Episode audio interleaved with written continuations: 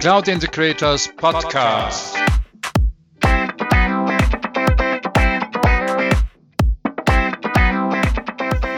Hallo Jan. Hi Hans. Kurz, das sind wieder die Sachen. Ich muss mich dran gewöhnen beim allerersten Podcast. Ähm, dann gewöhnen, offene Fragen zu stellen, dass du ein bisschen was erzählen kannst und nicht bloß mit Hi Hans antwortest. Äh, kannst du dich mal kurz vorstellen? Na klar. Also ich bin äh, Jan Henrik, Jan Henrik Damaschke. Ich äh, arbeite seit ungefähr ja, ein bisschen über einem halben Jahr mittlerweile bei Bright Skies, komme aus der Infrastrukturberatung, habe da auch schon die ein oder andere Firma abgegrast, bin außerdem Microsoft Most Valuable Professional für Cloud and Data Center Management in den Bereichen Enterprise Security, PowerShell und äh, mache auch sehr, sehr viel mit Azure mittlerweile. Und ich bin bei Bright Skies jetzt aktuell als äh, Senior Consultant überwiegend für Automatisierungs- und Security-Themen unterwegs. Da habe ich nette Projekte gesehen, als ich bei euch oben war. Ähm, ja, Breitkreis wächst und gedeiht und ist schon interessant. Du kommst aus Hamburg, oder? Richtig, genau. Also ursprünglich noch ein bisschen weiter aus dem Norden, aus Lübeck. Also so richtige schöne Hansestadt. Deswegen bin ich das auch gewohnt, aber wohne jetzt seit, ich glaube, sechs Jahren mittlerweile in Hamburg und äh, ist auf jeden Fall meine Wahlheimat geworden ist deine Wahl. Also Lübeck kann ich mich erinnern, das war so die ersten Ausflüge, die ich mit Microsoft gemacht habe, aber das sind jetzt schon, glaube 15 Jahre her, als es noch sogenannte Pre-Sales Consultants gab. Und äh, da hieß es einmal, ja, wir durften also alle nach Hamburg. Und äh, in Hamburg im Hotel, frag mich nicht mehr welches, das kann ich mir nicht mehr erinnern, aber am nächsten Tag hieß es dann, wir machen eine große Rallye. Ähm, das ging dann los von Hamburg über Lübeck, weil wir mussten nach Marzipan äh, suchen also es war eine Quizrallye mit Range Rovers und äh, die erste Übernachtung fand stand irgendwo im Wald statt. Das heißt auf einem in einem Heuhotel. Wir hatten jeder wusste ja nicht, wo wir hinkamen. Aber es war sehr interessant, dass ich da einfach dann festgestellt habe, hey, die haben ja sogar Schlafsäcke für uns. Und ähm, ja, die waren nur in der falschen Farbe, die waren rot. Den habe ich lange gehabt, den Schlafsack. Am nächsten Tag ging es dann nochmal weiter, die Relle, die endete dann in Kiel. Und in Kiel war gerade Kieler Fjord, na, wie heißt dieses, äh, äh, wo alle Schiffe auch mal zusammenkommen? Kieler Woche? Ähm, Richtig, Kieler Woche. Und da haben die die Microsoft-Partner eingeladen auf einen russischen Dampfer, äh, ein russisches Segelschiff, aber so richtig Metallen. Und natürlich jede Menge PSCs. Und die Partner, die konnten dann nicht weg. Das war toll, aber wir konnten auch nicht weg. Und wir waren nämlich da die ganze Zeit an Fragen zu beantworten. Fand ich ein ganz toller Event, weil da war mal irgendwas geboten außer der Reihe. Und da hat keiner gefragt, gibt's veganes Essen oder hast du einen Heuschnupfen oder sonst irgendwas, sondern du warst auf Gedeih und Verderben hier ausgeliefert mit allem drum und dran. Das hat einen Riesenspaß gemacht. Hab selten so ein Event gemacht. Das war mein Bereich, wo eigentlich das Ganze mit Microsoft losgegangen ist. Wie bist du zu Microsoft gekommen? Zu Microsoft Technologien? Das ist eigentlich eine sehr gute Frage. Ähm ich glaube, es hat schon in der Schule damals angefangen eigentlich. Also wenn ich mir es genau überlege, ich glaube, wie jeder andere irgendwann mal angefangen, mit den Standard-Office-Produkten zu arbeiten, dann in der Schule irgendwann angefangen, das Netzwerk aufzubauen, wo man dann letztendlich auch nicht an Microsoft-Produkten vorbeikommt. Damals war es bei uns in der Schule noch so, dass wir überhaupt nee, gar nichts hatten letztendlich, was irgendwelche Zentralisierung anging. Und äh, da hat man dann so angefangen, mit dem Active Directory mal aufzubauen, seine ersten Stolperfallen bei äh, Group Policy Management irgendwie mitzunehmen und äh, das, was so jeder mal mitgemacht hat, die ganzen äh, schmerzhaften Erfahrungen. Und ich, da hat es, glaube ich, angefangen und dann bin ich eigentlich auch nicht mehr davon weggekommen und das hat sich bis heute auch definitiv bewährt. Also ich muss sagen, die Technologie, auf die wir aktuell setzen, ist auf jeden Fall die Zukunft. Also wenn du von Group Policy sprichst, braucht man die heute auch noch, also wenn man der Cloud ist? Tja, das ist jetzt wieder so eine Frage, auf die kann man natürlich nicht eindeutig antworten. Aber braucht man die heute noch? Also theoretisch schon. Es gibt äh, für, für sehr, sehr viele Anwendungsszenarien keine wirkliche Alternative für dieses Management. Aber ja, in der Cloud sind es halt andere Services. Ne? Also Group Policy ist halt eine sehr eine, eine Erfindung aus der klassischen Welt, aus der On-Premise-Welt. Und wenn wir von Cloud reden, reden wir ja im einfachsten Fall zwar auch noch von IAS, das heißt von VMs. Da natürlich ist halt immer noch Windows drauf. Und ob die VM jetzt bei mir im Rechenzentrum läuft oder in Azure oder AWS oder in einer anderen Cloud-Lösung, ist dabei ja erstmal unerheblich. Es ist, äh, da werden natürlich sämtliche alten, in Anführungsstrichen, alten Management-Mechanismen weiterhin gebraucht. Aber wenn ich jetzt an Services denke, an äh, Platform as a Service, wenn ich Datenbanken habe, wenn ich mittlerweile davon wegkomme von VMs, dann brauche ich natürlich auch neue Ansätze im Management, sowohl im Client-Management als auch im Server-Management. Hat sich das geändert, dass sie besser geworden sind? Also wenn ich mir an, der, an die alte System Center äh, Integration denke, an, an MOM, ja, also ich habe ja mit, mit diesen Dingern gespielt, äh, also noch anders da zugekauft wurden und erstmal tausend Fehler beseitigt wurden. Aber die System Center Tools, die, die waren schon, sind immer mächtiger geworden. Und äh, natürlich ist es oftmals dann aus meiner Sicht, dass man in Azure doch auch wieder dann verbesserte und bessere Leistungen und verbesserte Tools abliefern kann. Was für mich auch ab und zu ein Problem ist, weil du nicht mehr weißt, was ist wo, welche Version und wo wird sie eingesetzt und hat man da auch noch den Überblick. Ja, stimmt schon, aber auch gerade beim Mom, ne? Mom ist ja jetzt auch schon das ein oder andere Jahr alt und äh, dann ist ja irgendwann SCOM draus geworden. Mhm. Und auch SCOM hat jetzt letztendlich, muss man sagen, als Operations Management Suite auch den Sprung irgendwie in die Cloud geschafft. Und äh, ist da, denke ich mal, oder finde ich zumindest, zu einem deutlich besseren Produkt geworden. Das ist, man kann das natürlich verschieden sehen. Das ist natürlich auch subjektiv davon abhängig, was man macht, was man mit den Dingen anfängt. Aber ich bin immer ein sehr großer Freund davon, dass Dinge sehr schnell aktualisiert werden können, dass Dinge sehr flexibel und dynamisch sind. Und wenn ich mir, wenn ich da so an die alte On-Premise-Welt denke und mir überlege, wie lange da manchmal die Update-Spannen sind, dann ist das schon echt, echt anstrengend teilweise. Aber es ist natürlich für, für den Enterprise-Bereich wichtig, diese Update-Spannen zu haben, wichtig, eine Spanne zu haben, wo man testen kann, wichtig, eine Spanne zu haben, wo man letztendlich gucken kann, ob das security-technisch alles passt, ob die Integration passt und überhaupt alles funktioniert bei mir. Nur das Problem dabei ist einfach, dass heutzutage die Dinge sich so schnell ändern oder ich so schnell vor neueren Anforderungen, neuen Anforderungen stehe, dass, dass es da doch deutlich schwieriger wird, mit so einem langsamen Release-Zyklus, sage ich mal, mitzuhalten. Für mich ist es immer so ein zweischneidiges Schwert. Fangen wir mit ganz einfachen Policies an. Du hast über drei Jahre Zyklen geredet. Das heißt, früher hast du ein Produkt irgendwann mal gehabt und dieses Produkt wurde dann mit einem, naja, Release dazwischen irgendwo abgedatet, aber nach drei Jahren kam was Neues. Also denken wir einfach mal Windows Server 2008, dann die 2012er und dann 2016. Dazwischen gab es immer einen zusätzlichen Release mit Erzmo irgendwann beziffert. Da konnte man das Ganze noch relativ einfach eigentlich irgendwo nachvollziehen. Bei Windows 10 habe ich langsam die Übersicht verloren. Und ich gehe jetzt mal einfach davon aus, äh, zum Beispiel über so klassische Mechanismen, die on-premises immer noch gelebt wird wie in Windows Software Update Server. Und da bin ich zurzeit eigentlich nicht ganz so einverstanden, wie Microsoft da versucht, alles irgendwo umzustellen und es nicht mehr so einfach funktioniert, dem nachzukommen. Vor allem im Enterprise-Umfeld nicht. Das heißt, die Leute brauchen zum Teil ein bisschen länger, die haben viel mehr Abhängigkeiten und kann man nicht einfach sagen, naja, die Software reift wie bei einem normalen Kunden, der jetzt seine fünf PCs hat, äh, draußen beim Kunden, äh, was wir ja zum Teil also ich jedenfalls feststelle, was Windows 10 angeht. Und äh, deshalb ist so, so, so eine Frage, wie siehst du das gerade mit solchen Update-Zyklen, die alles auf den Kopf stellen, mit kumulativen Update, wo alles in einem drin ist. Das, das sind zum Teil echte Problemat Problemkinder, die wir haben. Ja, da gibt es natürlich auch wieder zwei Seiten. Auf der einen Seite Du hast eben schon äh, Windows Server erwähnt, Windows Server 2008 und 2012.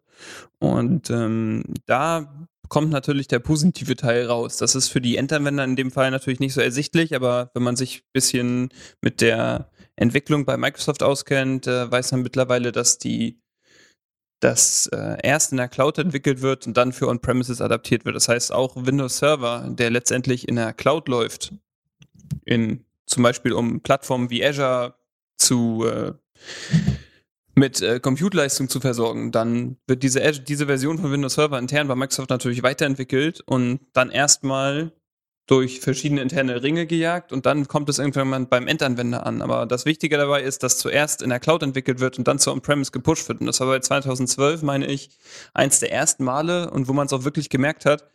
Denn meiner Meinung nach war 2000 Server 2012 zum Beispiel ein Release, war sehr stabil war von Anfang an.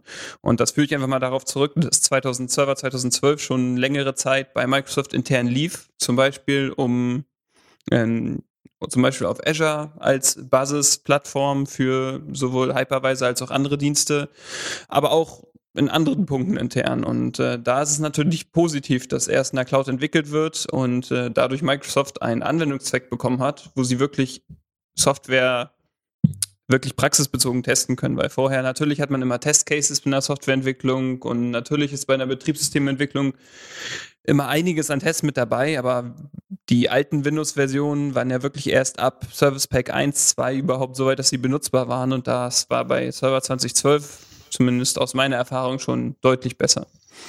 Das heißt, das kann man noch so früher sich erinnern, ja, dass es wirklich unterschiedliche Versionen gab und man immer gesagt hat, bleib mir mit dem weg, solange da kein Service Pack dafür gibt, dann, dann, dann fangen wir uns damit an zu beschäftigen. Und diese Zyklen sind einfach zu lang gewesen. Und äh, das ist schon richtig. Ich glaube, auf der Serverseite sehe ich auch nicht ganz so das Problem. Äh, ich sehe es mehr auf der Client-Seite, weil da bin ich noch nicht ganz mit dem einverstanden, dass es so auch ist. Nicht umsonst haben sie nachher dann auch die Enterprise-Zyklen mit einem Delay behaftet. Ähm, auf der anderen Seite ist es auch recht schwierig, die Administratoren, die jetzigen Administratoren, die jetzt sich auf den Weg in die Cloud begeben, da sehe ich immer noch das Problem, dass die andere Jobs haben müssen und dass sie endlich mal auch zum schnelleren Testen kommen wenn sie dem nachher mächtig sind, um überhaupt diese schnellen Releases der einzelnen Programme, jetzt A auf der Serverseite, B aber auch der Programme wie zum Beispiel im Office-Teil, wo ja eigentlich, man kann schon sagen, wöchentlich neue Teile kommen, äh, sich damit zu beschäftigen und, und auszutesten. Ja, also gerade bei Windows 10 war es jetzt auch ein Thema in letzter Zeit, äh, dass Microsoft das Servicing-Modell geändert hat und dass es jetzt äh, ich glaube, zweimal im Jahr ein Update gibt. März und September war es, glaube ich. Aber korrigiere mich, wenn ich da falsch liege. Ähm, Kommt wieder, ja. Und, Mit dem ähm, falschen Namen, aber da haben wir schon an anderer Stelle irgendwo drüber geredet. Das ist das Windows äh, Fall Creators Update, also die Herbstversion. Äh, leider ist nicht auf dem ganzen Planeten Herbst, sondern ja, in der westlichen Hemisphäre stimmt das, aber man lässt es bei diesem Namen jetzt erstmal. Ich fand es auch, man, man, wenn man diese Release letztendlich sieht und mit diesen Namensschöpfungen, wo sich Agenturen bei Microsoft nachher Gedanken machen, die haben nicht unbedingt immer ein glückliches Händchen. Das kenne ich von OneDrive und OneDrive for Business, äh, um, um mal ganz einfache Dinge nachher zu nehmen. Ähm, oder jetzt gerade hier mit diesen, diesen Namen. Das war früher noch ein bisschen einfacher, 2008, 2012, 2016. Und es gibt so eine typische Regelmäßigkeit, die kennen Kunden eigentlich gar nicht, dass man eigentlich genau am Namen plus minus ein halbes Jahr feststellen konnte, wann die Software überhaupt auf den Markt gekommen ist, released worden ist. Weil letztendlich hat man dann immer gesagt, okay, man muss wissen, das Fiskaljahr bei Microsoft geht am 1.7. los bis zum 30.6. Das heißt, wir sind jetzt schon eigentlich im Fiskaljahr 2018. Also kann der Server das Produkt XYZ mit einer Nummer 2018 heißen. Es war ein einziges Paket, wo dauernd aus der Rolle gelaufen ist. Das war übrigens der SQL-Server. Der hat nicht immer reingepasst, weil da kam es sich nicht dran. Aber dafür war das Ding dann, wenn es kam, auch wenn es ein bisschen später kam, war es immer enorm stabil. Und äh, ich hoffe, dass das auch bei den, bei den anderen Sachen äh, wieder so stabil wird und nicht erst wie heißt das schön, die, die, die Software reift beim Kunden. Ja, das möchte man nicht unbedingt haben. Ja, ich finde es ich find's ehrlich gesagt jetzt mittlerweile äh, deutlich übersichtlicher als früher. Also früher hatte ich halt diese, klar kann ich aus den Windows-Versionsnummern ein bisschen was ablesen, aber da hatte ich dann halt meine Versionsnummern, also 6.1 für Windows 7 und 6.0 für Windows Vista, 5.1 für Windows XP und so weiter und so fort. Die Major Version Numbers, aber ähm, Windows 10 habe ich jetzt einfach 10 halt als Version Number. Das Interessante ist ja jetzt, wo auch diese ich glaube, die, die haben es ja umbenannt, ne? Also ähm, den Current Branch und den Current Branch for Business hießen die früher, ist ja, glaube ich, ja, Semi-Annual das ist jetzt wieder umgenannt. Jetzt, ja. ähm, und gerade da finde ich es halt sehr wichtig, dass man sich nochmal anguckt, was äh, diese, diese äh, Zahlen einfach bedeuten und die Leute denken sich auch, ja, Version 15.02, 17.03, was auch immer, aber 17.03 ist ja auch ganz logisch, weil 17.03 ist einfach das Jahr und der Monat.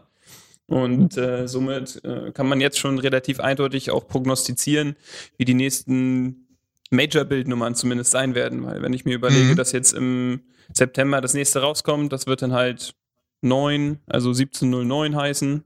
2017, 9. Monat. Und äh, daran finde ich, ist das schon relativ einfach zu identifizieren. Ähm, ja, natürlich, natürlich ist es immer schwierig aus der, aus der alten Sicht zu sagen, okay, wir haben jetzt jedes halbe Jahr ein neues Update, wir müssen jetzt über die Windows-Version testen und so weiter und so fort. Aber ich glaube, es ist auch gerade die Herausforderung, vor die viele Unternehmen gestellt werden oder eine der aktuellsten Herausforderungen einfach, dass, dass die Unternehmen noch ein Problem damit haben, diesen, diesen Zyklus zu adaptieren, diese Arbeitsweise zu adaptieren, dieses Agile einfach, was wir aus der Softwareentwicklung schon seit vielen Jahren kennen, das kommt ja jetzt langsam auch ähm, immer mehr in die klassische IT, in die Infrastruktur-IT. Und äh, da ist eins der größten Adaptionsprobleme, würde ich sagen, aktuell, dass sowohl von der Kultur als auch von der Technik bei vielen Unternehmen noch ein Problem damit besteht, einfach zu adaptieren, einfach diese Schnelligkeit zu leben. Das ist, das ist, denke ich, eins der größten Probleme da.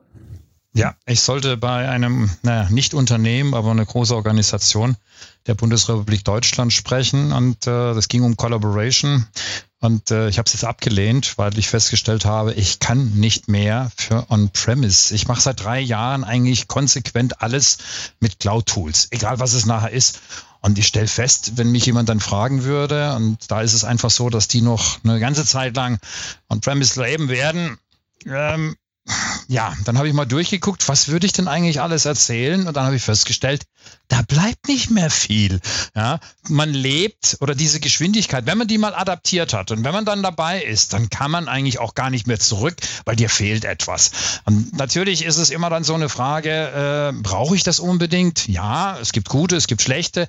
Das hängt natürlich auch vom Unternehmen dann ab, wie du eben sagst. Und das muss erstmal gelebt werden. Für mich sind es dann auch sicher Sachen, wo ich sage, hey, passt das wirklich hier in das Unternehmen, in die Kultur rein? Und welche Prozesse muss man erstmal umbrechen, damit die Kultur anfängt, sich in genau diese Richtung zu entwickeln? Das hängt natürlich auch von den Mitarbeitern ab.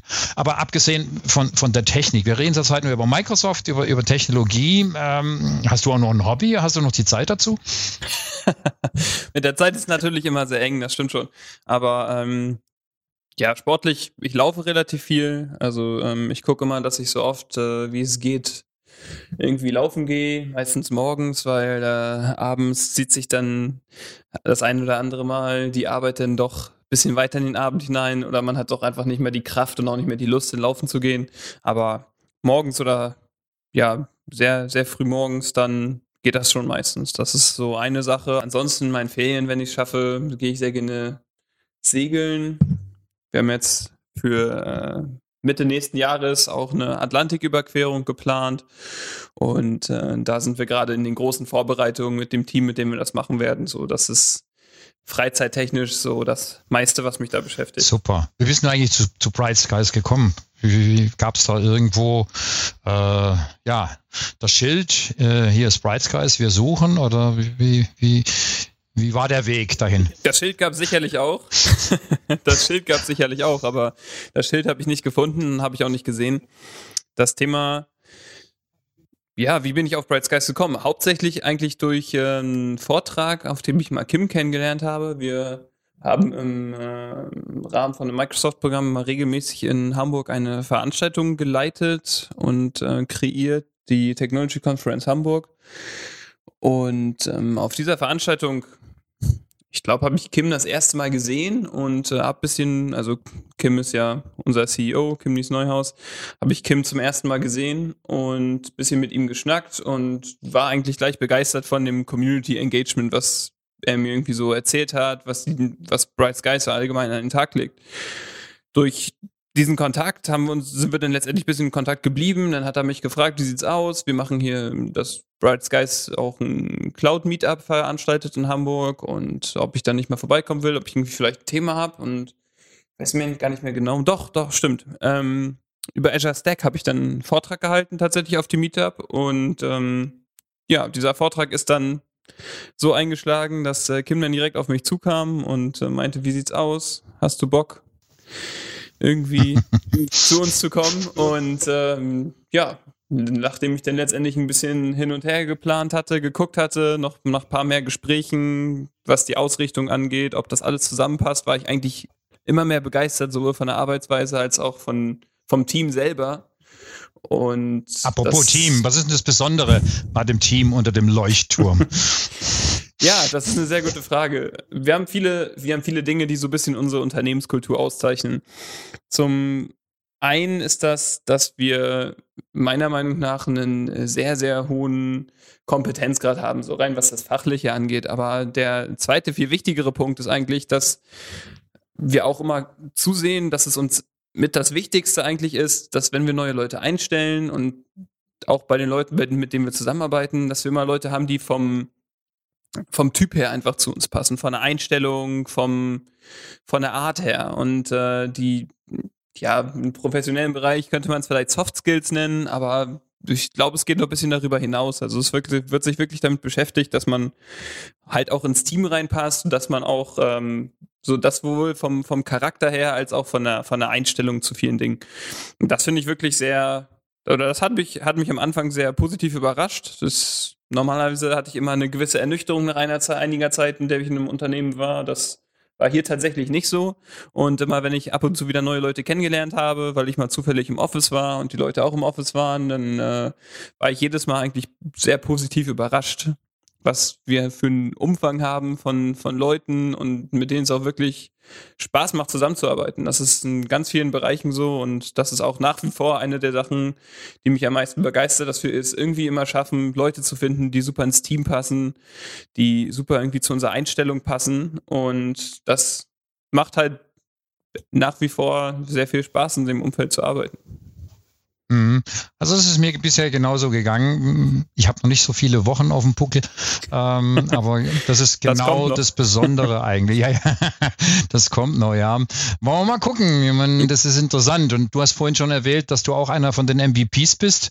Wenn ich richtig zähle, sind wir der jetzt drei. Und äh, weil es kommt selten vor, dass auch der CEO, also Kim, letztendlich äh, MVP ist. Ähm, das wird schwierig sein, das zu halten, weil er wird sich nicht irgendwann teilen können. Und er kommen, wir kommen langsam bei uns in die Größe, wo die Arbeit und das dieses, dieses Besondere, was du eben erzählt hast, natürlich auch wachsen muss, aber das ist nicht immer ganz einfach und das alles irgendwo zu handeln. Ich habe auch irgendwo gehört, äh, dass du ja, wann du die Zeit hernimmst, weiß ich auch nicht. Ähm, äh, Bücher schreibst. Ja, Bücher ist zu viel gesagt. Ähm, ich habe jetzt letztes Jahr mit äh, zwei MVP-Kollegen ein äh, Buch veröffentlicht, beziehungsweise letztes Jahr geschrieben, Mitte diesen Jahres veröffentlicht über Azure ähm, Infrastrukturlösungen und einfach weil ich die Erfahrung mal haben wollte, die mich, mir hat sich die Möglichkeit einfach ergeben, an diesem Buch mitzuschreiben und dann dachte ich mir, okay, die Erfahrung willst du dir auf keinen Fall entgehen lassen. Hab dann auch losgelegt. Es waren sehr, sehr viele harte Learnings dabei auf sehr, sehr vielen Ebenen. Und jeder, der schon mal irgendwie an einem Buch gearbeitet hat oder mitgeschrieben hat, wird wissen, dass es einfach ein extrem anstrengender, extrem nerviger, auch überwiegender Prozess ist. Gerade wenn man dann ein Thema hat, was vielleicht nicht sein Fachthema ist oder irgendwas hat, wo was extrem sich hinzieht im Schreiben, dann kostet das sehr viel Überwindung, die Sachen dann äh, doch fertig zu machen und dann auch das erste, zweite, dritte, vierte Mal zu überarbeiten. Und gerade in dem Azure-Kontext war das natürlich ein Problem, weil als wir angefangen haben, das Buch zu schreiben, waren die Dinge, haben wir natürlich auf der Basis der Dinge geschrieben, wie sie waren und auch natürlich schon teilweise auf Basis der Dinge, die wir ähm, als MVPs schon wussten zum Beispiel oder auch im, im Rahmen unserer Partnerschaft mit Microsoft schon wussten. Nichtsdestotrotz hat sich in der Zeit, in der wir das Buch geändert, geschrieben haben, so viel geändert, dass wir nachträglich ich glaube, bestimmt ein Viertel nochmal aktualisieren mussten. Und wir haben. Das wollte ich gerade sagen. Also durch die Lektorierung, das heißt, diese Übung, das wissen die Leute gar nicht, dass es nicht so einfach ist und durch den Zeitabstand, und wir haben ja vorhin gerade drüber geredet, es ändert sich sehr viel schnell, äh, gerade was, was Azure und so weiter angeht, äh, dass du im Prinzip, also jetzt sogar noch ein bisschen mehr geschätzt, äh, das kostet sehr viel Zeit und wenn man dann das Ganze nochmal schreiben muss, äh, ist sehr viel. Wir reden auch nicht über so ein 100-Seiten-Buch. Wie viele Seiten hat denn dieses Werk? Oh, wie viele Seiten hat das? Äh, das ist eine sehr gute Frage. Ich glaube 400, sowas in dem Dreh ungefähr.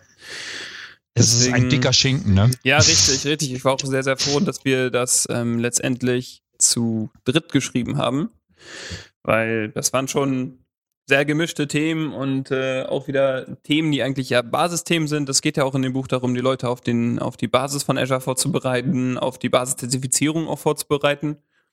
Und in dem Kontext war es natürlich sehr wichtig für uns, dass wir die ganze Breite von Infra in Infrastructure as a Service Themen irgendwie abdecken. Und dazu gehören natürlich alles Mögliche von Compute bis Storage über Netzwerk, über und diese ganzen Themen haben ja eine extreme Tiefe bei Azure. Und das war aus der Perspektive schon sehr schwer, dann das hinzubekommen, dass man es so aufteilt. Also wenn ich jetzt beispielsweise das mit alleine oder mit nur einem Partner geschrieben hätte, wäre es, glaube ich, nochmal deutlich anstrengender geworden, weil man sich halt auch wieder in kleine Teile der Themen doch einarbeiten muss, weil man arbeitet zwar täglich damit, aber man arbeitet ja nicht mit jedem spezifischen kleinsten Feature jeden Tag. Und es gibt dann halt doch immer das eine oder andere Thema, wo man nochmal nachgucken muss, wie genau funktioniert das, ich muss das vielleicht nochmal ausprobieren und dann guckt man rein und am nächsten Tag hat sich auf einmal das ganze Feature geändert. und dann ja, hast du genau das, das kommt Problem. immer wieder der Fall. Ja, das ist halt das dann, man, man, das ist auch für die Leute, die Blogs oder sowas schreiben. Es ist nicht immer einfach zu schreiben, das runterschreiben, aber die Vorarbeit, so wie du gesagt hast, die Tests, das Ganze nochmal zu testen und dann die Bereiche, die natürlich irgendwo drin sind, die man auch bei unseren schönen Prüfungen immer irgendwo bekommt, ähm, wo du dann sagst, hey, das brauche ich wahrscheinlich nie mehr in meinem Leben. Das ist meistens auch richtig. Aber diese Features wollen beschrieben werden und ein anderer, der braucht die halt öfter. Und das ist, das ist genau der Punkt, der, der nicht so einfach ist. Welche Themen machst du eigentlich bei Bright Skies? Du hast vorhin mal ganz kurz angerissen.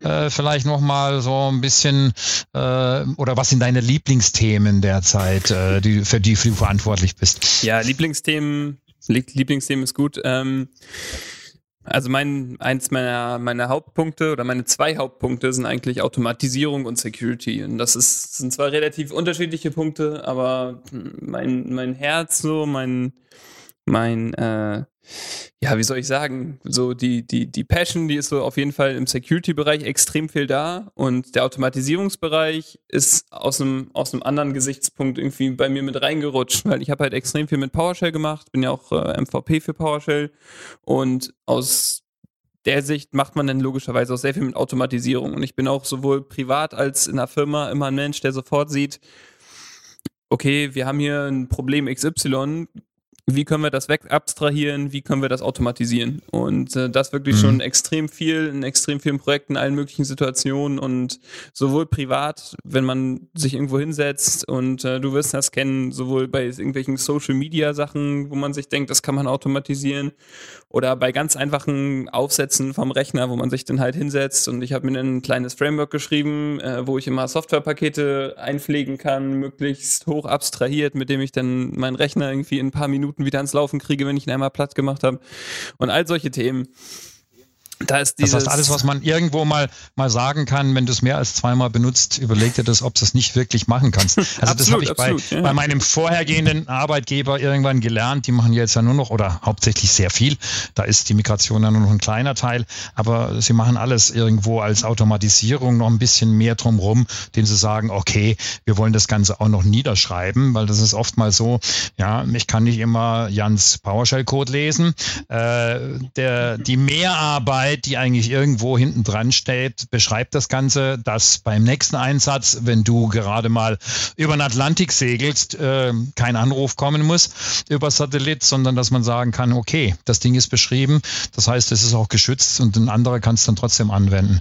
Das ist so die sinnvolle Geschichte. Also Automatisierung ist was ganz Wichtiges. Ich habe euch auch äh, bei einem Projekt zusammen mit, mit Mo äh, erlebt, wo ihr hier einen ganzen Tag äh, an einem ein Projekt dran wart. Ähm, ja, so viele Bildschirme beziehungsweise Tabreiter in einem Browser habe ich noch nie geöffnet gesehen. Aber das war was Lustiges nachher, weil ihr wolltet eigentlich fertig werden und es hat doch eine Nacht oder noch eine gebraucht, äh, diese Sache fertig zu, zu machen. Fand ich ein sehr interessantes Produkt, was ich nur gesehen habe, was ihr da letztendlich automatisieren wollt. Und das ist das Interessante eigentlich an der Geschichte. Ja, es hat tatsächlich äh, ja, das ist ja oft so bei solchen Projekten, wo man sich den hinsetzt. Meistens entstehen die unter Zeitdruck oder man will es einfach unbedingt fertig kriegen, weil man dann vor, vor irgendeinem, irgendeiner Lösung sitzt, die man sich dann ausgedacht hat und äh, an der man vielleicht schon Wochen überhaupt an der Architektur gearbeitet hat, sich Gedanken gemacht hat, wie arbeiten die einzelnen Komponenten miteinander zusammen und dann will man es einfach sehen, dass es auch mal funktioniert, zumindest in einem ersten Stadium, Proof of Concept. Aber du sprichst äh, wahrscheinlich von unserem ähm, Automatisierungsprojekt äh, mit einer amerikanischen äh, Sportliga. Wenn ich das richtig Beides. verstanden habe. Ich, ja, ich wollte auf beide Themen hinaus. Das mit dem Sport können wir nachher nochmal angucken, aber es ging erst einmal um die Automatisierung mit einem äh, äh, Dokumentenmanagementsystem, das letztendlich in Deutschland ja nur einige Firmen kennen. Ähm, ja, das fand ich schon interessant, dass man sowas machen kann. Ja, tatsächlich haben wir, äh, ist das auch eine sehr interessante Lösung gewesen. Wir haben ähm, auch einige Versicherer als Kunden und einer von diesen Versicherern hatte das grundsätzliche Problem, dass bei denen immer Eingänge, dass es bei den Eingänge gibt von äh, bestimmten Formularen, dass zum Beispiel jemand eine Versicherung beantragt und dann das Formular einschickt per Mail, per Fax, per Post, wie auch immer. Und dann müssen die das bei sich irgendwie verbuchen. Und das Hauptproblem dabei ist, dass man einen rechtssicheren Eingangsstempel haben muss. Einfach aus dem Grund, weil sehr viele Leute versuchen, nach einem Versicherungsschaden nachträglich eine Versicherung abzuschließen und äh, sich dadurch halt Geld zu erschleichen letztendlich. Und im Rahmen dieses Projektes ging es darum, wie kann man das automatisieren, wie kann man das vor allem digitalisieren, weil aktuell war der Prozess noch sehr händisch oder sehr, sehr, sehr, sehr manuell. Es wird letztendlich eine Eingangsbestätigung ähm, ausgedruckt. Es wird erstmal das Formular ausgedruckt, wenn es nicht schon per Post oder Fax gekommen ist. Wenn es per, per äh, Fax gekommen ist, wird es wieder eingescannt, wird es in einer PDF verarbeitet, dann werden da ein paar Felder eingefügt, dann wird es wieder ausgedruckt, dann wird es wieder unterschrieben. Dann wird das Unterschriebene wieder eingescannt und dann wird es irgendwo einsortiert und dann müssen die ganzen Daten noch ähm, per Hand in eine Datenbank eingepflegt werden. Und das war so ein Prozess, wo wir auch wieder wo zumindest mein allererster Gedanke auch sofort in Richtung Automatisierung natürlich ging.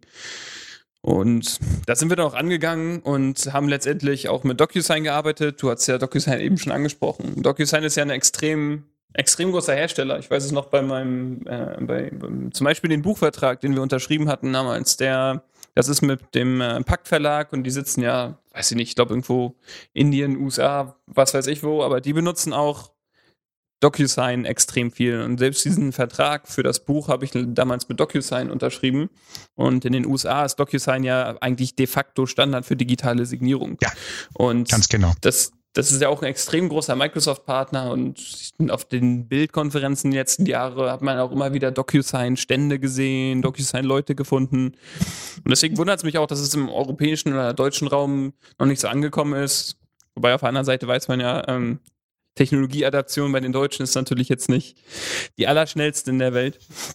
aber, aber davon abgesehen, es ist, äh, war wirklich eine, eine sehr, sehr coole Lösung und äh, letztendlich ist es jetzt nur noch so, dass bei denen irgendwas eingeht, es wird von uns automatisiert in eine PDF verarbeitet, die PDF wird automatisiert in die Cloud geschoben.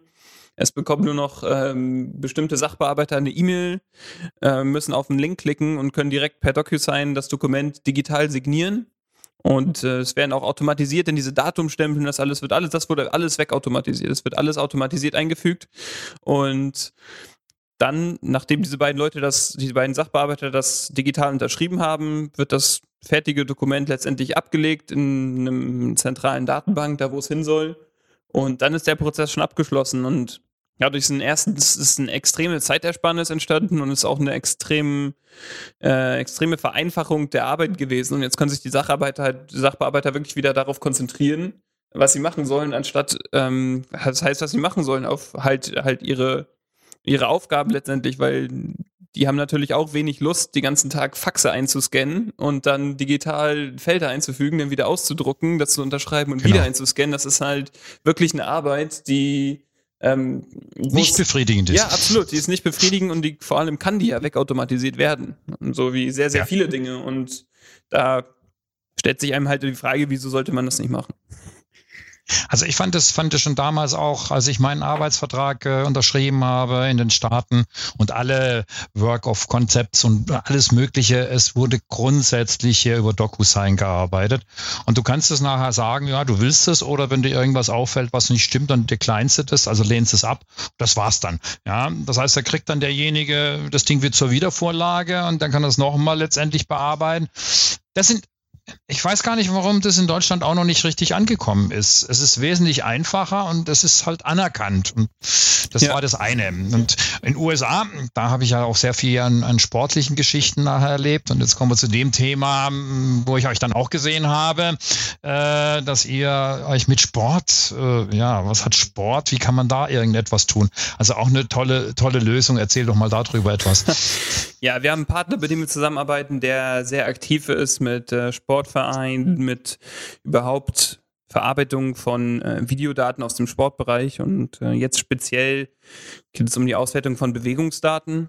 Und ähm, bei der Lösung ging es letztendlich auch viel darum, eine On-Premise-Lösung, eine On-Premise-Software, die letztendlich noch nicht Cloud-ready war, in Kombination oder in, in Partnerschaft mit den Entwicklern der Software Cloud-ready zu machen und äh, ganz speziell ging es da um äh, eine amerikanische äh, Sportmannschaft. Äh, näher kann ich, kann ich das leider aktuell nicht beschreiben.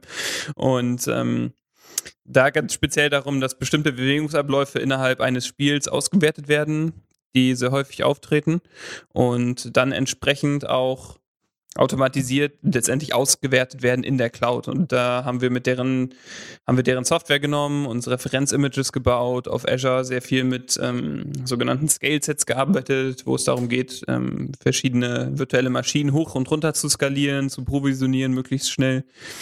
Und haben wir eine extrem komplexe Infrastruktur gebaut. Und das war wieder so ein Beispiel DevOps-Projekt, würde ich sagen, was wirklich extrem vielseitig und extrem spaßig auf, auf der anderen Seite war, weil wir haben, ich habe extrem viel mit PowerShell gearbeitet, unser ähm, oder mein Kollege, äh, der äh, Mo, hat extrem viel programmiert in C-Sharp, hat Azure Functions programmiert, ich habe ähm, Agents für die VMs programmiert in, in, PowerShell. Und es war wieder eine, es war eine sehr schöne Synergie einfach, die entstanden ist in dem Projekt, weil wir haben mit ganz vielen verschiedenen Komponenten gearbeitet für Automatisierung weiß nicht, wer sich mit Azure genauer auskennt, wird Azure Functions kennen, Azure Automation ganz normal, dann halt sehr viel mit Scale Sets und äh, auch teilweise mit Logic Apps und anderen Komponenten aus dem Automatisierungsbereich.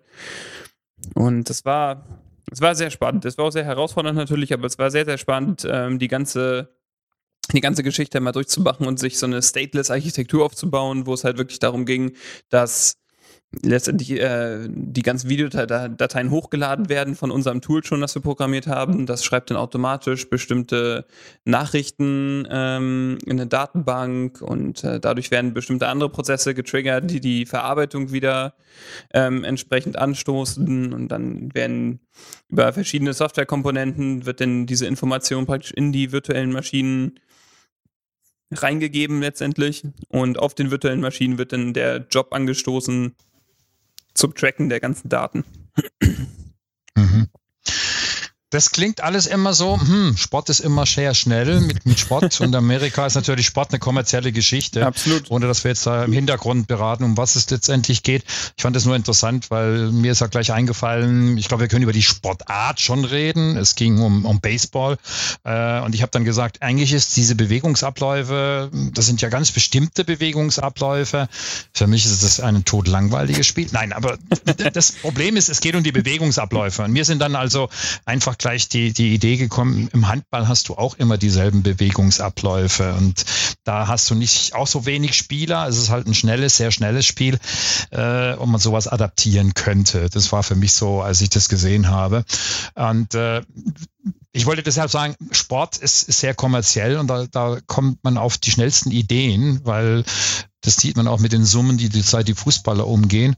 Aber bei unseren normalen Kunden, die draußen XYZ im Vertrieb verkaufen, äh, ist einfach die Frage, warum, warum soll ich in die Cloud und, und welche Herausforderungen erwarten mich da? Und was siehst du da in Herausforderungen, wenn die in die Cloud gehen? Ja, wir können ja nochmal kurz bei dem äh, Beispiel bleiben, weil das ist ja, du hast ja gefragt, wieso sollte ich das tun? Und gerade bei diesem Beispiel war es extrem ist der, ist der einer der wichtigsten Faktoren einfach ähm, dieses Cloud Computing. Ich hatte es jetzt nicht genau erklärt, gerade wie das äh, diesen virtuellen Maschinen genau funktioniert, aber letztendlich, sobald ähm, eine Serie an Videos hochgeladen wird und verarbeitet werden soll, ist halt eine extreme Rechenkapazität notwendig. Und wir haben in diesem Virtual Machine Scale-Set, was letztendlich auch nur eine Gruppierung von vielen VMs ist äh, und was halt ein bisschen abstrahiert ist, dadurch, dass Azure automatisiert neue VMs hinzufügen kann und wieder herunterfahren kann, haben wir gearbeitet mit F16 VMs, das heißt ähm, compute-optimierte virtuelle Maschinen mit 16 Cores pro virtueller Maschine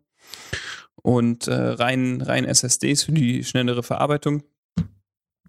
Und dabei war es natürlich sehr interessant, die Kosten zu beobachten, weil wenn wir uns diese Kosten vor, vor Augen halten, ist es letztendlich so, dass so eine F16 VM schon im Monat einiges an, an Geld kostet. Und wir haben in diesem Szenario natürlich nur den Fall, dass sie extrem kurz laufen. Wir haben ein neues Video, was reinkommt oder 200 Videos oder 500 Videos, ist ja völlig egal. Die werden dann entsprechend in die Datenbank geschrieben und äh, dann werden entsprechend viele virtuelle Maschinen hochgefahren. Und diese virtuellen Maschinen laufen ja dann fünf bis zehn Minuten ungefähr. Und äh, diese fünf bis zehn Minuten sind natürlich so eine extreme Kostenersparnis. Einfach was extrem die Elastizität ausnutzt von Cloud Services einfach. Weil wenn ich wirklich nur diese zehn Minuten pro VM bezahlen muss, dann muss ich zwar insgesamt immer noch bei 50 virtuellen Maschinen, muss ich zwar immer noch 500 Minuten bezahlen, aber 500 Minuten ist halt schon eine ganz schöne Ansage, weil ich habe dann auf einmal 500 Minuten, ähm, 50 mal 16, 800 Cores zur Verfügung. Und diese 800 Cores, die können dann natürlich schon eine ganz schöne Reihe an Leistung erbringen. Und das ist so einer der, der, Haupt, der Hauptpunkte, ist wirklich Workloads zu transformieren, beziehungsweise in die Cloud zu bringen, die diese extremen Lastspitzen haben oder wo ich wirklich Leistung nur kurz brauche, um dann vermeiden genau. zu können, dass ich äh, mir eigene Hardware noch anschaffen muss. Ich habe das am, am, am, Wochenende auf dem Geburtstag äh, von Handballmüttern oder Talentfreien, so nennen die sich. ähm, ja, äh, die, die, die feiern immer Geburtstag und die haben jetzt dann mal beschlossen, weil sie sonst immer im Dezember Geburtstag haben und die eine auch nicht konnte, dann einfach jetzt in der warmen, warmen äh, Zeit zu feiern. Wir saßen draußen und dann kamen wir irgendwie auf das, das Rockfestival Wacken das ja auch vor kurzem mit 75.000 Leuten äh, stattgefunden hat. Und da ging es dann nachher, da sage ich, ja, und das nächste Wacken, das ist dann nach, nach, nach zehn Minuten oder nach einer halben Stunde äh, schon wieder ausverkauft. Dann sagt er, wie, ja, wie, wie funktioniert sowas? Und äh, müssen die da nicht, wenn man so ein bisschen vom Computer, da müssen ja riesige Kisten nachher letztendlich dastehen. Dann sage ich, nee, die benutzen genau Cloud-Technologie, indem sie einfach sagen, wir buchen das für diesen Zeitraum, weil wenn es dann mal verkauft ist, nein, dann brauchen die nichts mehr. Dann ist das Festival ausverkauft und dann äh, haben die nur hier in der Breite sehr viele Hardware in der Cloud genutzt, äh, aber nicht persönlich und das Ganze nur gemietet. Ach so, äh, manchmal muss man das äh, da einfach mal mit den einfachsten Worten erklären, äh, ohne so viel äh, in den Mund zu nehmen. Äh, was siehst du als Herausforderungen in der Cloud auf uns zukommen noch? Ja, Herausforderungen sind viele da. Ich sehe die Herausforderungen eher weniger in der Cloud. Ich sehe die Herausforderungen sehr groß, worüber wir eben auch schon geredet haben beim Kunden. Einfach dieser Change, der aktuell stattfindet, ähm, der darf halt der muss halt auf verschiedenen Ebenen letztendlich, Ebenen letztendlich stattfinden. Wenn wir beim Kunden gucken und äh, dann, ja, als Beispiel Office 365 einführen oder meinetwegen auch bestimmte Azure-Workloads in, in die Cloud verschieben oder so transformieren, dass sie cloudfähig werden, ist es natürlich immer die Challenge, dass die Leute auch damit umgehen müssen. Also wir haben auf der einen Seite immer diesen technischen Change, dass man natürlich eine neue Technologie hat, dass man auf einmal ganz andere Schnittstellen hat, auf einmal andere Dinge hat, auf die man achten muss, vielleicht bei der Provisionierung von virtuellen Maschinen. Man hat das allseits beliebte Thema Namenskonzept, man hat auf einmal Ressourcen, die man, denen man Namen geben muss, die es vorher überhaupt nicht gab. Natürlich gibt es diese ganzen technischen Herausforderungen, aber letztendlich ist es auch ein sehr großer Teil davon oder ist eigentlich der zweite große Teil von dem ganzen Change, der gerade stattfindet, äh, mit der Cloud auch der Cultural Change. Und äh, man muss einfach gucken, dass man die Leute mitnimmt, äh, sowohl als sowohl die Endanwender als auch die Administratoren. Also sowohl die Leute, die es benutzen, als die, die es verwalten müssen, müssen genauso mitgenommen werden in die Cloud, sage ich mal, wie die Technologie selber. Und das ist so ein, das ist ein Thema, was äh, extrem wichtig aktuell ist und äh, wo wir auch immer mehr, immer mehr sehen, dass das teilweise vernachlässigt wird oder auch sehr viel angefragt wird, weil da auch einfach das Knowledge teilweise für fehlt, um in den Unternehmen zu sagen, okay, wir brauchen jetzt auf jeden Fall mal ein Konzept, um überhaupt im Unternehmen Cloud irgendwie einzuspeisen, irgendwie das zu nutzen, richtig an, anzufangen, Cloud-Technologien zu nutzen. Du wirst es ja aus dem Collaboration-Bereich extrem viel kennen. Also, das ist ganz klar, weil das Problem ist einfach, dass dann die Leute müssen es gar nicht wissen, dass das eigentlich Cloud-Technologie ist. Sie haben irgendwelche Prozesse zu erleben, sie haben sowieso schon irgendwelche Programme, mit denen sie täglich kämpfen und äh, äh es sind aber fertige Prozesse. Die je größer die Firmen sind, umso mehr Ketten haben sie in sich und die aufzubrechen, das ist so ein typisch deutsches Problem. Ja, wir sind nicht generell gegen die Cloud. Ja, das wären die Leute auch bereit. Aber man kann nicht nur Cloud-Technologie, um wieder Geld zu sparen, einführen, sondern man muss Cloud-Technologie auch in die Prozesse nachher aufbrechen. Den jungen Leuten heute die Möglichkeit zu geben, äh, kreativer zu agieren ja, und das sind natürlich dann auch andere Szenarien, die heute gar nicht vorkommen, weil da hat man halt noch alte Prozesse und ja, alt und neu. Und da, da sehe ich also, wie du auch gesagt hast, äh, das Hauptproblem, diese Kultursache. Äh, Natürlich auch die Administratoren mitzunehmen, weil die denken alle, wir sägen an ihrem Job. Das glaube ich gar nicht, aber die Administratoren müssen auch lernen, umzudenken, äh, sich mit neuen bereit, Sachen bereit bereitzuschlagen, dass alles viel schneller geht und dass diese neuen Punkte, die wöchentlich, vierteljährlich, wie auch immer, äh, zum Beispiel nur in Office kommen, äh, zu überlegen, für welche Gruppe im Unternehmen sind die geeignet und wie bringe ich es den Leuten bei? Weil das klassische Schulungskonzept, das in dem früheren Zyklus, wo wir vorhin angefangen haben, in drei Jahren, das existiert ja nicht mehr. Nee, absolut. Das kannst absolut. du nicht mehr machen. Also ich sehe das ja erstmal nochmal zu dem, zu dem Punkt mit, wir sägen an euren Jobs, ne? Ähm, letztendlich sägen wir ja schon an deren Jobs und ich glaube auch, dass deren Jobs, so wie sie heute sind, verschwunden, verschwinden werden. Zumindest äh, ein großer Teil davon. Nur man, man muss sich halt vor Augen führen, diese Jobs, die werden nicht verschwinden, sondern sie werden letztendlich auch transformiert. Und das ist auch das, was viele Unternehmen versäumen, auch in diesem, ja. in diesem äh, Step einfach in die Cloud, zu sagen, okay, Leute, ihr werdet, ihr verliert euren Job nicht, eure Aufgaben werden nur anders. Vielleicht anspruchsvoller, vielleicht besser, aus meiner Sicht auf jeden Fall besser, weil wenn Administrator sich nicht mehr darum kümmern muss, dass jetzt äh, bei seinem VMware irgendwie auf unterster, unterster Ebene irgendwas nicht mehr funktioniert, sondern das einfach wegabstrahiert hat, dann kann er sich um die Dinge kümmern, die erstens mehr Spaß machen und zweitens auch ähm, sowohl ihn als auch das Unternehmen einfach mehr voranbringen. Und äh, der, der Zeitinvest, den man benötigt, der wird ja nicht weniger. Es ist einfach nur, es sind einfach nur andere Aufgaben, die, die hervorkommen letztendlich mit Cloud.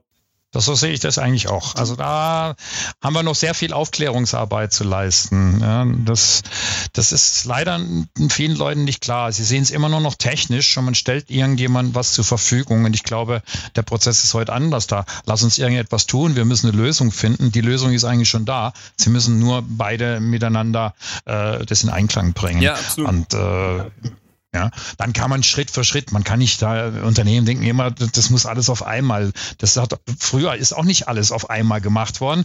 Ja, es gibt keine Firma, die auf der grünen Wiese mal irgendwo angefangen hat, sondern das ist nach und nach gewachsen. Unterschiedliche Technologien sind dazugekommen. Dann kam das Problem, dass man andere Firmen aufgekauft hat, die wiederum andere Technologien gehabt hat. Das waren die, die Migrationen untereinander. Und heute können wir natürlich wesentlich schneller und flexibler irgendwo agieren. Und äh, unsere deutsch urdeutsche Angst, äh, wo liegen meine Daten und was passiert mit den Daten? Ja, die Angst können wir den Leuten auch nehmen, aber ja, wir müssen es einfach irgendwo tun. Ja, so irgendwo. Was gibt's äh, aus deiner Sicht noch zu sagen, was für dich persönlich eine Herausforderung ist, außer dass du vielleicht über den Atlantik gehst?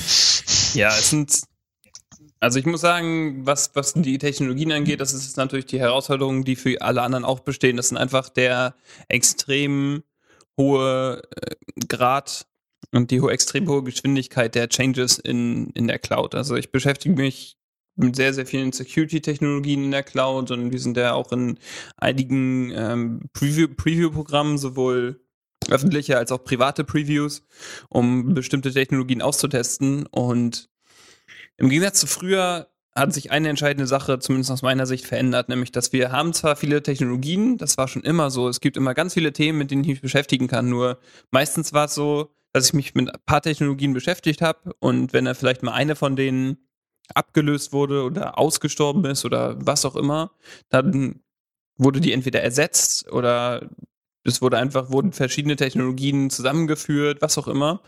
Und jetzt aktuell in der Cloud-Welt ist es sehr häufig so, dass einfach Technologien oder bestimmte Themen logischerweise auch nicht mehr verschwinden, sondern die bleiben einfach da. Und das, die Fülle an Themen wird einfach immer mehr. Und das ist schon relativ schwierig, das alles zu bewältigen. Wenn man sich mal einfach den, den Azure-Block zum Beispiel anguckt, wie häufig da ein Update kommt, wie viele Feature-Updates da jede Woche kommen.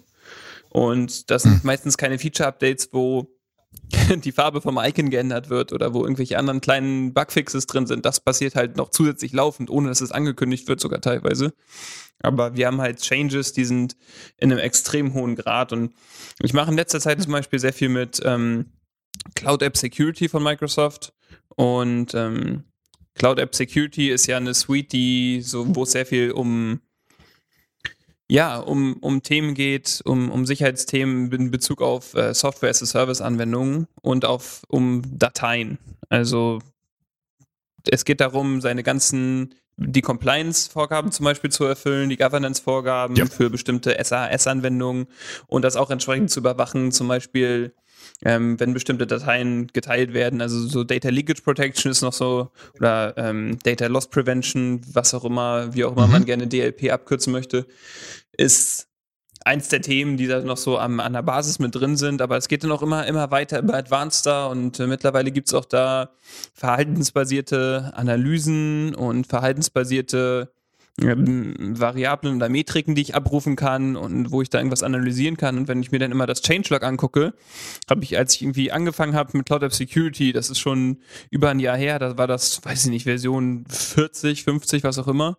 Mittlerweile sind die bei Version 103 und äh, das, das letzte große Update von Cloud App Security ist, glaube ich, knapp eine Woche her oder irgendwie 10, 12 Tage, irgendwie sowas. Und das ist halt jeden Monat so. Und es wird ungefähr, also es ist nur ein, ein, ein Service von, von Microsoft, den ich immer für, bei solchen Sachen, der mir immer sofort einfällt, weil einfach diese Update-Geschwindigkeit so extrem hoch ist. Und in den Update-Geschwindigkeiten, auch bei dem Service, da kommt halt wirklich jeden Monat ein Update raus. Und diese Updates sind dann nicht auch keine kleinen Bugfixes. Und da ist es dann auch wirklich so, mhm. dass auf einmal ein komplett neues Feature hinzugefügt wurde, mit dem man sich erstmal wieder auseinandersetzen muss. Und das geht ja immer so weiter. Das geht ja immer so weiter. Und das ich finde es extrem schwierig. Das ist, und das ist ja. eine Herausforderung von mir, einfach sich da zu fokussieren, weil auch im Security-Bereich, der On-Premise-Bereich schläft ja auch nicht. Und ähm, ich beschäftige mich dann auch natürlich sehr viel mit äh, Dingen, die im On-Premise-Bereich noch passieren. Also so ganz ganz groß die ganzen äh, Low-Level-Exploits irgendwie rauskommen für Anwendungen, für Windows-Basis-Services, irgendwelche Kernel-Patches, irgendwelche äh, UAC-Bypasses, was es alles gibt in der Windows-Welt. Das ist natürlich noch genauso aktuell wie mhm. vor vielen Jahren, aber zusätzlich gibt es natürlich jetzt auch noch die ganzen Online-Services. Da geht es zwar überwiegend darum, ähm, nicht mehr, sag ich mal, Offensive Security zu machen, also nicht mehr zu gucken, wie kann ich die Sachen alle umgehen und wie kann ich die alle knacken, sondern wie kann ich diese ganzen Sachen, die ich aus der klassischen Welt kenne oder die ganzen Attacken, die jetzt auch neu aufgekommen sind, wie kann ich die effektiv vermeiden und wie kann ich da aktiv gegengehen. Und das ist, das ist so das eine Problem. Das andere Problem ist, was ich sehe, dass die Überschneidung der Themen wird immer größer. Also auch da wieder Cloud App Security ein super Beispiel, um das umzusetzen. Aber wir haben jetzt zum Beispiel das Thema äh, GDPR, also DSGVO, Datenschutzgrundverordnung, ist ja ein extrem großes Thema. Und mhm. die DSGVO tritt am 25. Mai 2018 in Kraft. Und dann denkt man sich natürlich erstmal, okay, Datenschutzgrundverordnung ist ja trockener Gesetzeskram, wieso muss ich mich damit auseinandersetzen? Und dann lest man sich ein bisschen mehr ein und dann merkt man, okay, das ist äh, doch was, mit dem ich mich als Unternehmen definitiv beschäftigen muss. Da bleibt mir überhaupt nichts übrig. Und ähm, die Zeit, die ein Unternehmen dann irgendwie braucht, um entsprechend compliant zu werden zur Datenschutzgrundverordnung, sind dann auch wieder einige Monate, wenn ich, wenn nicht noch deutlich länger. Ja. Und das sind aber auch wieder Themen, mit denen muss ich mich auch beschäftigen, weil welche Produkte werden denn genutzt? Beispielsweise Cloud App Security, um bestimmte Compliance-Richtlinien umzusetzen und um ja. zu kontrollieren. Oder ich habe halt in Cloud App Security zum Beispiel die Möglichkeit, mir Compliance-Richtlinien zu bauen für Dokumente, die personenbezogene Daten enthalten, für ähm, irgendwelche Changes, um äh, revisionssicher zu arbeiten und um das alles zu überwachen, äh, habe ich natürlich die Möglichkeit, mir da Regeln zu bauen, mir Policies zu bauen, Alarme zu bauen, die halt wirklich darf, darauf achten, dass ich jetzt in diesem Fall speziell DSGVO-compliant bin, zum Beispiel als Unternehmen. Das ist wieder mhm. nur eins dieser Themen. Das ist dann so ein Thema, was natürlich dann Überschneidung mit dem Rechtsbereich hat. Man darf natürlich in unserer Situation auch keine Rechtsberatung machen, sondern muss dann immer weiter verweisen. Aber man muss trotzdem bis zu einem bestimmten Grad in dem Thema drinstehen und überhaupt verstehen, worum es geht. Und äh, solche Überschneidungen sehe ich halt an immer, immer mehr Punkten. Ne? Das ist, ich weiß nicht, wie du es ja. erlebst, aber für mich ist es auch immer mehr in der IT ein großes Thema, dass, dass es einen großen Shift gibt von ja, bei Microsoft heißt es ja immer so schön IT Pro, ne? Der IT Pro-Bereich, der Infrastrukturmensch, mhm. der irgendwie seine Windows-Server macht, bisschen Virtualisierung, vielleicht Storage und Networking, diese ganzen Themen. Und dann den Developer-Bereich. Und DevOps ist halt schon sehr länger oder sehr lange jetzt ein Thema. Also bestimmt schon ein guten paar Jahre auch ein Thema, was auch schon bei den Unternehmen angekommen ist, was in Entwicklungsunternehmen angekommen ist, als auch in normalen Consulting-Unternehmen. Aber das Thema nimmt jetzt erst richtig Fahrt auf, habe ich das Gefühl. Es gibt ja. zwar in vielen Unternehmen schon DevOps-Abteilungen, ja. die arbeiten auch, aber in vielen Unternehmen arbeiten sie zum Beispiel einfach irgendwie oder es gibt sie einfach nur. Und in den wenigsten Unternehmen wird das richtig umgesetzt. Und da sehe ich auch so die Herausforderung als ich sag mal, klassischer ITler, weil heutzutage muss, sich, muss man sich immer mehr auskennen mit solchen Dingen wie, wie Entwicklung. Und äh, es ist auch, es ist auch schon zu Recht so, dass, dass sehr viel darüber diskutiert wird in der Gesellschaft, zum Beispiel Programmieren als Schulfach einzuführen, verpflichtend und all solche Dinge, weil das wird halt immer wichtiger. Und ähm, mhm. sowas sehe ich halt auch in der klassischen IT-Welt. Ich meine, wenn, wenn ich mir jetzt Azure angucke, ich kann in Azure zwar auch mich immer durchs Portal klicken und kann dadurch auch einige Sachen machen, aber wenn ich effektiv mit Azure arbeiten möchte, dann muss ich Minimum PowerShell kennen. Und wenn ich wirklich extrem coole Lösungen bauen will, dann muss ich vielleicht auch noch ein bisschen Webentwicklung können, aber auf jeden Fall muss ich dann irgendeine Hochsprache vielleicht können, C-Sharp, was auch immer, mhm. um dann zum Beispiel Azure Functions zu schreiben. Natürlich kann ich ihn auch in PowerShell schreiben, aber das hat einfach auch seine Grenzen irgendwo. Und ähm, da, ich erlebe da immer die Synergieeffekte, weil ich natürlich froh bin, weil ich habe halt irgendwie Developer an meiner Seite, die mir da weiterhelfen können und wir können da extrem genau. zusammenarbeiten. Ja. Aber auch da ist es wieder so, es gibt halt nicht mehr diese harte Trennung, ne? Das ist das, was ich meine, ne? Es verschmilzt, es Nein, die, die, Bereiche verschmelzen einfach. Ja, ja, ja. ja. Du solltest Ahnung haben, was ein Visual Studio ist und dass es heute ein bisschen anders an der Cloud funktioniert, aber wie eine Sprache generell funktioniert und was, was der Vorteil an dem Ganzen ist. Ja, es muss nicht mehr manuell ausgerollt worden. Es ist halt ein Visual Studio, das, das jetzt in der Cloud lebt. Aber die Grundlagen sind einfach da. Gut, ich habe also festgestellt, ja, ich kann es noch, äh, A, klicken kann ich noch, äh, B, beherrsche ich noch ein bisschen PowerShell, ich kann es zumindest lesen. Und C, habe ich auch mal eine Hochsprache gelernt. Äh, nein, ich halte mich dann lieber an die Programmierer. Aber das ist genau dieses, dieses Verständnis, Verständnis, dass, dass die Leute mitbringen und es nicht mehr nur den klassischen Administrator letztendlich gibt oder die Abteilung, die jetzt letztendlich sich mit Security beschäftigt, sondern die müssen viel mehr zusammenarbeiten, plus den Rechtsanwalt, das haben wir besonders, das ist sehr stark eigentlich in Deutschland ausgeprägt, aber das sehen wir da als solches. Zwei Fragen habe ich noch, wir sind schon wieder eine Stunde durch. Ähm, die eine ist, äh, gehst du im nächsten Jahr auf den MVP-Summit oder warst du schon mal drüben? Ich war schon mal drüben, ja, ja. Das äh, ähm, auf dem letzten MVP Summit, der ja auch der letzte war, der in dem aktuellen Zeitrahmen oder in dem zu damalig aktuellen November, Zeitrahmen damals, genau ja. im November stattgefunden hat. Und der nächste ist ja im März, glaube ich, ne? Mhm. Und mhm. das wird ja jetzt auch immer weiter so sein. Aber ja, auf dem letzten MVP Summit war ich auf jeden Fall und es war auch eine super Erfahrung. Also, wenn man MVP ist, dann ist das eine der finde ich, wichtigsten Features, wenn man so bezeichnen kann, als MVP, eine der wichtigsten äh, Benefits, die man hat auf jeden Fall, dass man mhm. auf diesen Summit kann, weil man lernt erstens aus seinem Bereich extrem viele Leute kennen und merkt dann wieder, wie klein die Welt einfach ist. Man kann extrem, man kann extrem gut Kontakte knüpfen und ähm, ja, natürlich gibt es auch viele gute Sessions. Also ich habe einige gute Sessions mitgenommen, aber viel wichtiger als die Sessions waren einfach entweder die Leute, die die Sessions gehalten haben oder die Leute, die einfach noch mit auf der Veranstaltung waren. Ne? Und ich meine, abends mal äh, schnell ein Cupcake mit Jeffrey Snover essen und eine halbe Stunde mit ihm quatschen, ist halt nichts, was du als äh, normaler Mensch, der in der IT genau der arbeitet, ja. jetzt mal schnell machen kannst. Und äh, das hast du halt in sehr das, vielen Bereichen. Das fand ich extrem ja. beeindruckend. Das, das ist beeindruckend. Das ist im ersten Jahr noch sehr beeindruckend. Im zweiten wiederholt sich, aber dann kennen dich auf einmal auch die Leute. Im dritten wird es noch viel besser.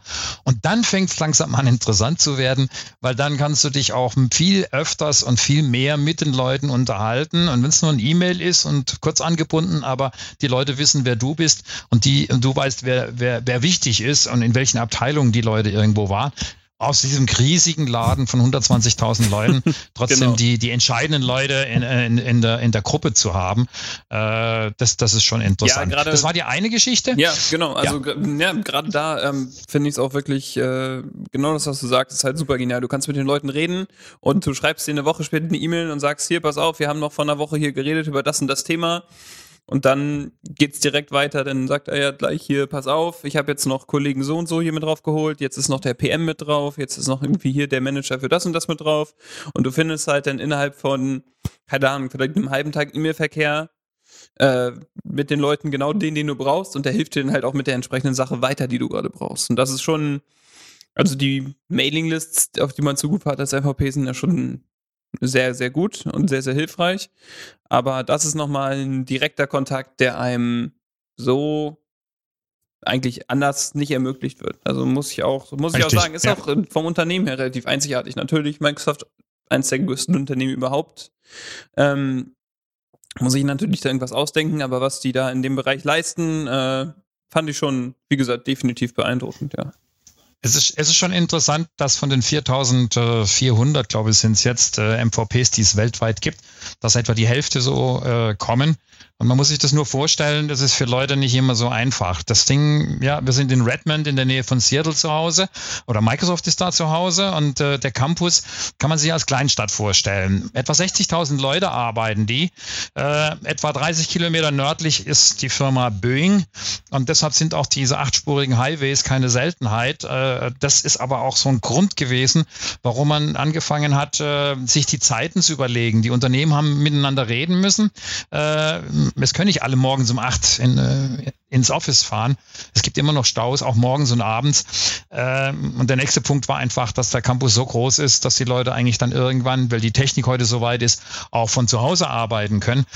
Daher ist das eigentlich entstanden, dass man nicht im Stau steht.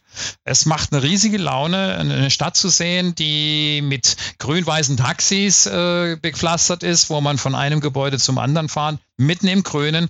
Und es macht unheimlich viel Laune, dass diese 2000 äh, MVPs von Bellevue, das ist ein paar Kilometer weg, äh, morgens mit einer riesigen Busarmada auf den Campus geschaffen werden. Ja, 2000 Leute müssen in Busse rein und die werden dann rauf und abends wieder nach Hause gebracht. Und das ist schon, schon sehr interessant, allein auch diese, diese Technik dahinter zu sehen. Das ist ganz primitiv, aber auch das muss organisiert sein. Man kann da nicht mal einfach schnell von einer Session in die andere springen, weil da musst du schon wieder ein Transportmittel als solches benutzen. Ja, aber ich meine, die letzte Frage. Auch ja, da okay. ja, tut mir leid, wenn ich deine letzte Frage immer weiter hinausschiebe. Aber ähm, auch da hat, hat, sich ja Microsoft was Witziges ausgedacht. Ne? Die haben ja ein richtig eigenes Taxisystem auf dem Campus und äh, das mhm. ist auch also das, da merkt man aber wieder diese Dimension, ne? wenn ich irgendwie von einem Vortrag auf zu dem anderen, ähm, ich hatte es immer im Security-Bereich viel, weil die ganzen Security-Vorträge waren in einem Gebäude und da waren, glaube ich, auch nur Security-Vorträge. Deswegen war man da sehr unter sich. Das war eigentlich ganz gut. Und da war es aber so, dieses Gebäude war halt von dem, von dem Hauptlobby relativ weit entfernt. Und wenn du da halt, halt in einen Bus einsteigst und erstmal 20 Minuten fährst, und dann erst bei dem Gebäude bist, dann weißt du halt schon, dass du auf einem großen Gelände bist. Und dann guckst du halt drauf und dann ja.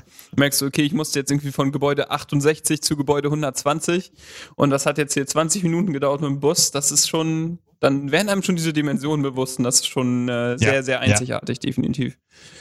Mhm.